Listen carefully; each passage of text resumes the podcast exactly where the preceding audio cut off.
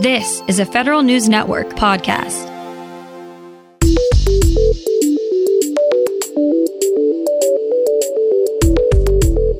Coming up on today's Federal Newscast, Social Security employees are told to get ready for in person visits again this week. Federal employees who lose their parents will now have more support for time off. And the White House fears the costs from climate change will continue to grow and grow.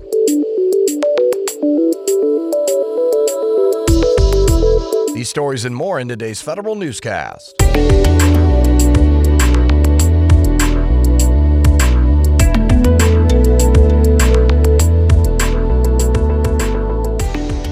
Welcome to today's episode of the Federal Newscast. I'm Eric White.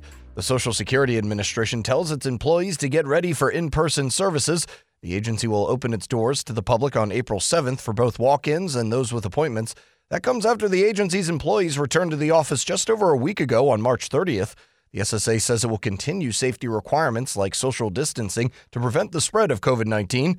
The American Federation of Government Employees tells Federal News Network that the lack of clarity on reopening plans will exacerbate problems with recruitment and retention at SSA. Federal employees who need to take parental bereavement leave now have more support from the Office of Personnel Management. OPM issued guidance to agencies to help implement this type of leave. Most federal employees receive the new benefit under the National Defense Authorization Act of fiscal 2022.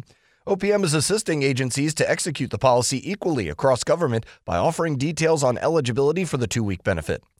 Parental bereavement leave is separate from all other types of leave from work. The State Department launches a new bureau as part of an effort to elevate its cyber mission. Federal News Network's Jory Heckman has more. The State Department is focusing on setting international norms for cybersecurity through its new Bureau of Cyberspace and Digital Policy. The Bureau is focused on three policy areas international cyberspace security, international information and communications policy, and digital freedom. Secretary of State Antony Blinken said the agency would stand up this bureau as part of a broader modernization of the agency last fall. The agency is also developing a cybersecurity strategy that reflects its restructuring. Jory Heckman, Federal News Network. The FBI gets a new official to lead key data and cybersecurity efforts.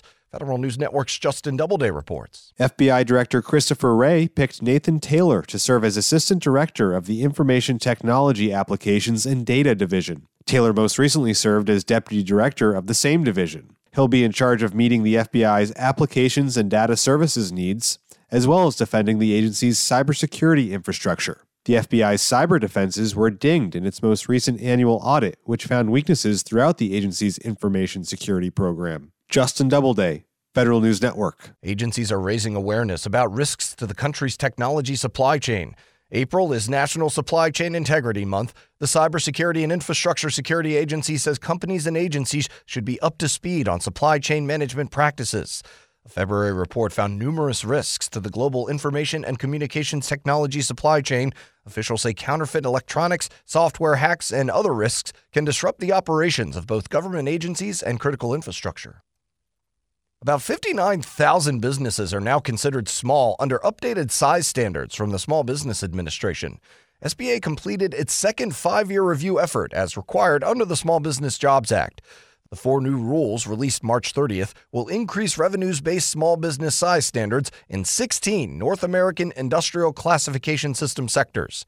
In all, SBA received more than 1,100 comments during the proposed rule stage of the four rules. As a result, it will increase 229 size standards across 16 sectors. The number of IT working capital funds across the government is slowly growing. Federal News Network's Jason Miller has the details. The Treasury Department is the fifth agency to receive approval from Congress to bank extra money and use it for IT modernization priorities. Treasury received permission from lawmakers in 2022 to create an IT working capital fund.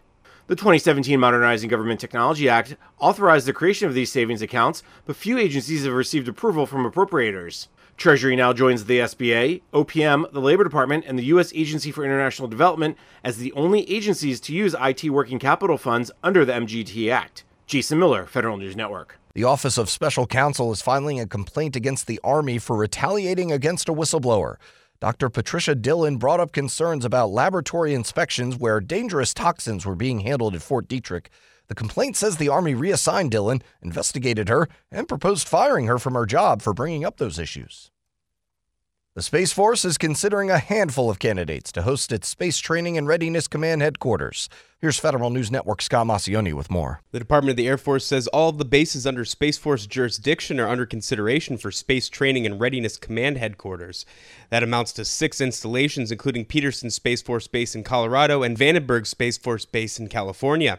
STARCOM is one of the three Space Force field commands and is responsible for the education and training of space professionals and the development of space warfighting doctrine. Site surveys will begin in the next month. Scott Maucione, Federal News Network. And the Biden administration expects climate change's toll on the federal government will become more expensive over time. New assessments that are part of the administration's fiscal 2023 budget request shows the federal government could spend up to $128 billion a year to mitigate some of the effects of climate change by the end of the century. This spending includes flood insurance, crop insurance, wildfire suppression, and flooding at federal facilities. The administration projects as many as 12,000 federal buildings could be flooded under this time frame, with a total replacement cost of more than $43 billion. You can find more information about these stories at federalnewsnetwork.com. Search Federal Newscast and subscribe to the Federal Newscast on Podcast One or Apple Podcasts. I'm Eric White.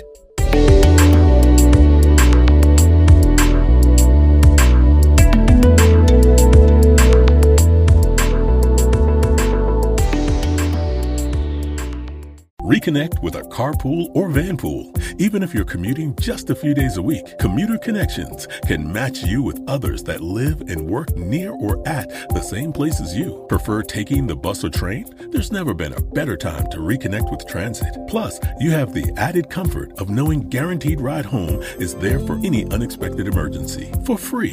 For more options, visit commuterconnections.org or call 1 800 745 RIDE. Some restrictions apply.